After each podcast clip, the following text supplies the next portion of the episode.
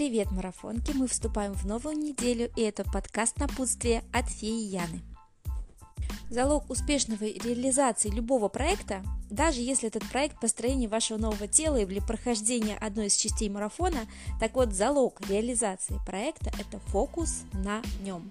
Человеку сложно быть сфокусированным на какой-то одной задаче долгое время. Наш мозг яростно этому сопротивляется. Наверное, вы уже знакомы в быту с таким явлением, как ускользающее внимание – Самый простой пример – это, наверное, детство, когда вас посадили решать сложные уравнения по алгебре, либо заставили учить какие-то слова иностранных языков, которые вам сложно даются. И вот ваш мозг уже готов слушать какие-то еле различимые звуки за окном, либо сосредоточиться на какой-то книжечке, которая стоит на полке, все что угодно.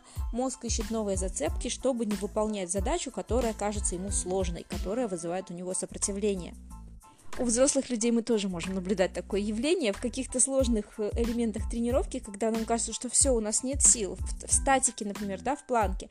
Мы замечаем э, грязные пятна на зеркале или пыль на полу, и нам хочется срочно все бросить, переключиться на то, чтобы эту пыль вытирать, э, и тем самым прекратить свои страдания. И это тоже уловки нашего мозга.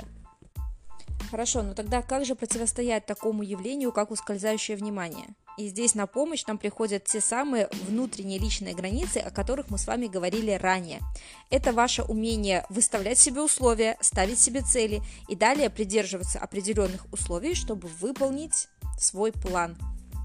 Нормально, если вы сейчас выберете сфокусироваться на какой-то определенной задаче, например, на полноценном прохождении марафона.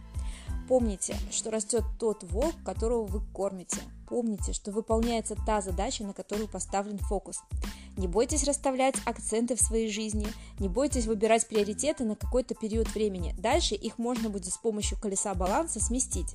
Например, в этом месяце ваша сфера – это приведение фигуры в порядок, это интенсивные тренировки. В следующий месяц вы продумаете, как оставить часть тренировок и не уйти из зожного пути, но при этом, например, сфокусируйтесь на какой-то другой сфере, например, будете больше заниматься упорядочиванием, упорядочиванием вещей дома.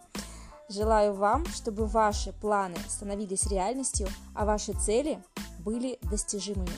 С вами была Фея Яна. Это подкаст «Пока-бока» для ПГ-3, и мы начинаем новую неделю. Вперед!